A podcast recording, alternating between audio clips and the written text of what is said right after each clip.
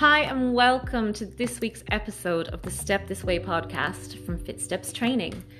I'll be joining you every week, talking you through simple steps you can take into a healthier life.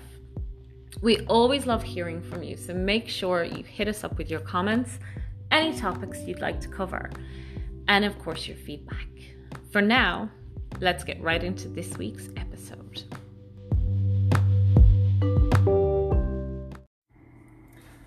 Hello, and welcome to this week's episode of Step This Way, the FitSteps podcast. Delighted to have you back and hope that you have started taking those baby steps into your healthiest life. I want to talk to you today a little bit about the science of movement. So, for the month of May, our studio members were set a challenge to move every day. And that seems like a big task, actually, when you think about it, but it's actually gone down a treat. And one of the biggest things to come out of it, one of the biggest wins, is just the increased mood, the, the increased feel good factor, the momentum that we've created.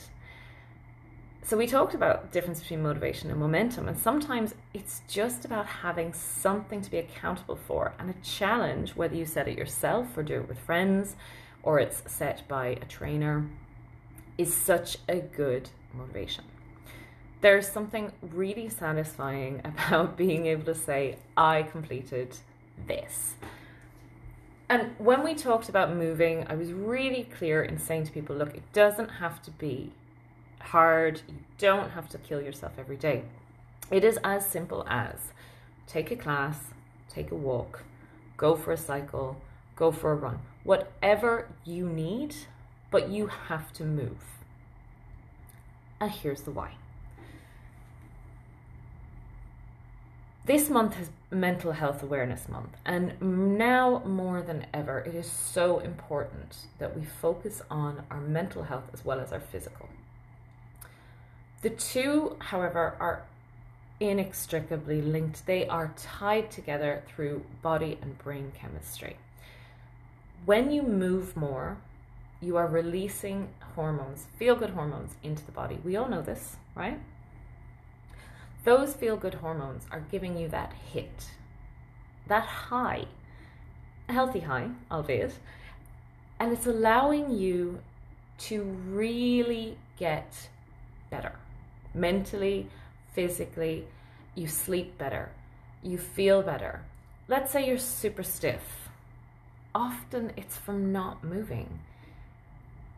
I always get really frustrated for for people who are coming off the back of an injury or a surgery or even just having a baby and people are so precious sometimes about themselves. Oh well, you know, I have this problem so I need to mind it. Yes, you do, but you need to move. Your body won't recover without movement and your brain will suffer. So you could be suffering from some lockdown stiffness, not just physically, but mentally. And if that's the case, the cure for that is in moving. Do you think you could move every day for 31 days? See, I know you can. And if you set it in as a challenge to yourself, I bet you will and a super successful one at that. I've done it myself, and the reason for that was as a trainer, my job is to deliver good classes, to motivate people to stay moving, stay healthy, keep their healthy habits. But sometimes I fall out of love with it. And most trainers will tell you exactly the same thing it can be really hard to be everyone's motivation and still find the motivation to keep yourself going. So, for me, being accountable to my members and having to move every day has been an absolute savior. I am stuck in this house with my very large children. Um, I'm kind of glad that they're large at this stage. My heart bleeds for people with small babies. I know how hard it is so I am lucky enough to be able to head out for a run, head out for a walk, to move whenever I really want to. they aren't hanging off me, and that does make life easier. But I also know that there is no reason why, even with a small child, you could not pop them in the buggy and head out for a 20 minute walk. So, again, this isn't about lack of time.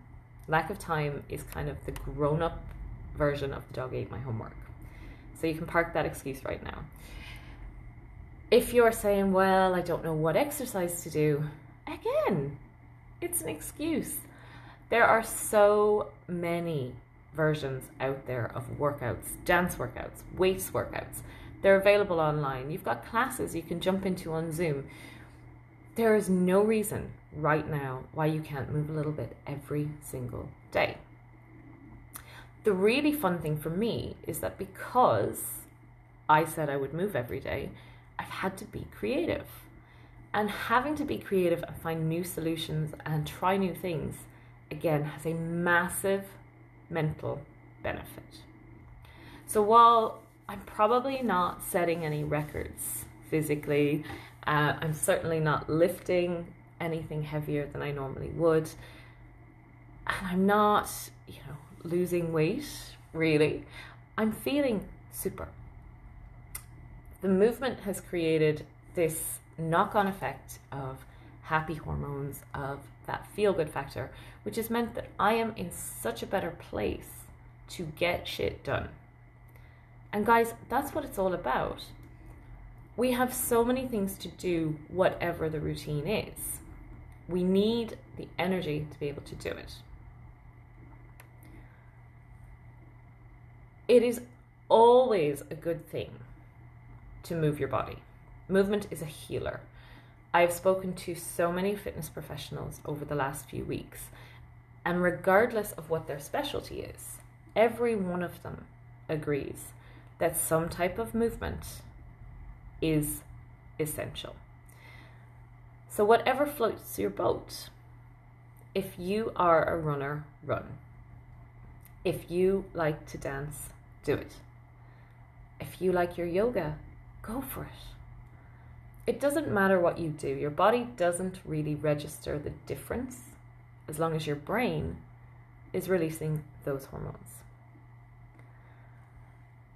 You can do whatever makes you feel good, and now is the perfect time to feel great. Because with so much that you can't control in the world, your body is the one thing you are really in control of. And even if you have something fighting against you, so we have clients who have autoimmune issues, thyroid issues, um, even if you're recovering from an injury, if you feel like your body has let you down, take control. Start moving in a way that feels good, that won't hurt you, but that mentally gives you that edge so that you can continue on. I could list a 100 studies. I could point you in the direction of a million doctors and fitness professionals who will tell you that movement is key to a healthy life. You know this. But are you doing it? Set yourself the challenge today to move a little more than you did yesterday. It can be five minutes, 20 minutes, two hours, whatever and make it part of your day to day that you get up and move. Your body will thank you, your brain will thank you. And honestly, once you start moving, you'll never want to stop. As ever, if you need help, we are here. We love to see new faces in our classes and not so new faces too. So if it's time for you to get your mojo back, jump on the bandwagon. It is never too late to start a challenge. See can you move every day for 30 days? Our members are almost done. But I know that going into next month, movement is going to stay with them because the feel good factor that's come out of it is so worth it.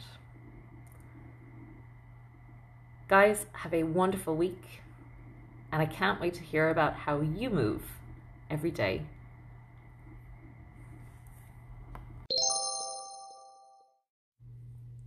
So, came across an awesome article in researching recently. It's about how movement therapy can heal traumatic stress.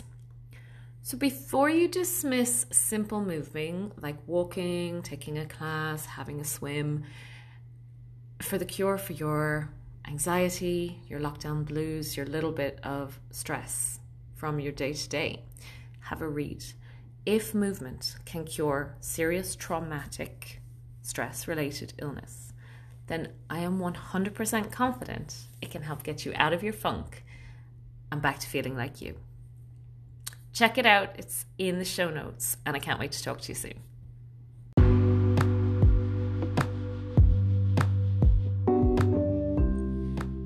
Thanks so much for joining us here today. If you like what you hear, be sure to hit subscribe, share with friends, and don't forget to check us out on social media. Can't wait to see you for the next step next week.